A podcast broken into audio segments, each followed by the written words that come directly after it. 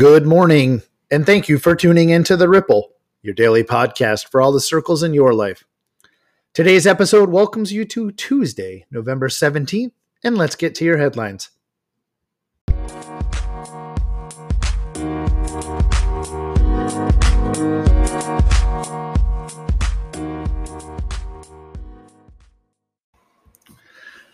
Locally, while Vermont set another record yesterday with 122 new coronavirus cases, there has been a silver lining to the pandemic. The number of people who moved to Burlington in the spring from bigger cities was double what it was during that same period last year. Other top destinations based on the increase in the number of new arrivals this spring over last spring included Santa Maria and Santa Barbara, California, Louisville, Kentucky, Buffalo, New York, El Paso, Texas, Little Rock, Arkansas, Tulsa, Oklahoma, Greenville, South Carolina, and Knoxville, Tennessee. There's no way to predict if these migrants will set down permanent roots, although many have bought homes. But a third of those who move to Vermont say they are likely or very likely to stay for good, according to a survey by the University of Vermont. That works out to somewhere between 8,700 and 10,900 new Vermonters so far this year. It's a big boost in a state whose population is just 623,000, making it the nation's second smallest. Only Wyoming has fewer people, and the second oldest after Maine. Nationally, the four astronauts who left Earth on Monday have arrived at the International Space Station. The SpaceX Dragon capsule made a series of inch perfect maneuvers to bring them into the attachment position on the front of the orbiting lab. Raising the residency of the International Space Station to seven individuals will triple the amount of science that can be conducted out in space, the U.S. agency NASA says. The Falcon rocket and Dragon capsule they use to get off of Earth is a service of the California firm SpaceX that now sells it to NASA. And the agency has a contract with the company for a further five crew rotation after this one. It's a new way of doing business for NASA, who always used to own and operate the hardware needed to get astronauts into low Earth orbit. Now that the agency can source taxi rides from a private supplier, it's focusing its efforts on developing a rocket and capsule for the more challenging task of taking people back to the moon, something it hopes to do later this decade. Internationally, Hurricane Iota made landfall with a maximum sustained wind of 155 miles per hour at 10:40 our time on Monday night near the town of Haulover, Nicaragua. The landfall location of Iota was just 15 miles south of where Hurricane Eta made landfall as a Category 4 earlier this month on November 3rd. This is the first time on record that two major hurricanes, Category 3 or stronger, have made landfall in Nicaragua in the same hurricane season, much less two weeks apart. Flooding, rainfall, and mudslides are expected to be the biggest dangers for Central America now that Iota is inland, including the areas that were devastated by Eta's heavy rain earlier this month. In sports yesterday, Giovanni Reyna, Nicholas Gioacchini, and Sebastian Soto all made their first international goals as the United States beat Panama 6 2 in a friendly Monday night in Austria.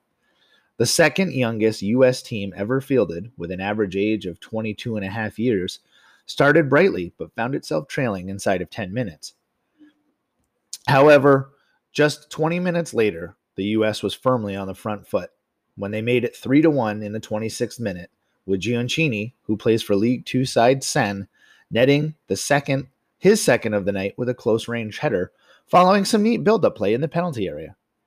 Panama grabbed a second goal midway through the second half, but late substitutes produced a flurry of chances and goals for the U.S., who looked dangerous throughout the night. Members of the team will now return to their clubs across Europe and prepare for leagues to resume play this weekend. And now let's take a look at our weather forecast for today.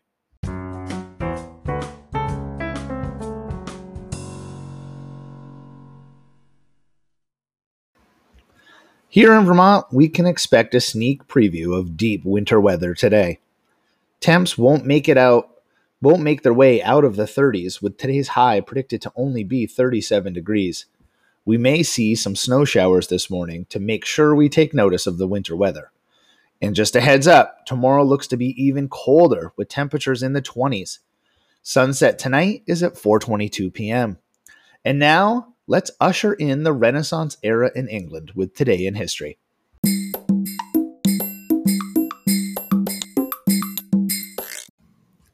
In Today in History, Queen Mary I, the monarch of England and Ireland since 1553, dies and is succeeded by her 25 year old half sister Elizabeth. The two half sisters, both daughters of King Henry VIII, had a stormy relationship during Mary's five year reign. Mary, who was brought up as a Catholic, enacted pro Catholic legislation and made efforts to restore the Pope to supremacy in England. A Protestant rebellion ensued, and Queen Mary imprisoned Elizabeth, a Protestant, in the Tower of London on suspicion of complicity. After Mary's death, Elizabeth survived several Catholic plots against her, though her assassination was greeted with approval by most of England's lords, who were largely Protestant and hoped for greatest, greater religious tolerance under a Protestant queen. Under the early guidance of Secretary of State Sir William Cecil, Elizabeth repealed Mary's pro Catholic legislation, established a permanent Protestant Church of England, and encouraged the Calvinist reformers in Scotland. In foreign affairs, Elizabeth practiced a policy of strengthening England's Protestant allies and dividing her foes. Elizabeth was opposed by the Pope, who refused to recognize her legitimacy, and by Spain, a Catholic nation that was at the height of its power. In 1588, English Spanish rivalry led to an abortive Spanish invasion of England, in which the Spanish Armada, the greatest naval force in the world at the time, was destroyed by storms and a determined English navy. With increasing English domination at sea, Elizabeth encouraged voyagers of discovery such as Sir Francis Drake's circumnavigation of the world and Sir Walter Raleigh's expeditions to the North American coast. The long reign of Elizabeth coincided with the flowering of the English Renaissance, associated with such renowned authors as William Shakespeare. By her death in 1603, England had become a major world power in every respect, and Queen Elizabeth I passed into history as one of England's greatest leaders.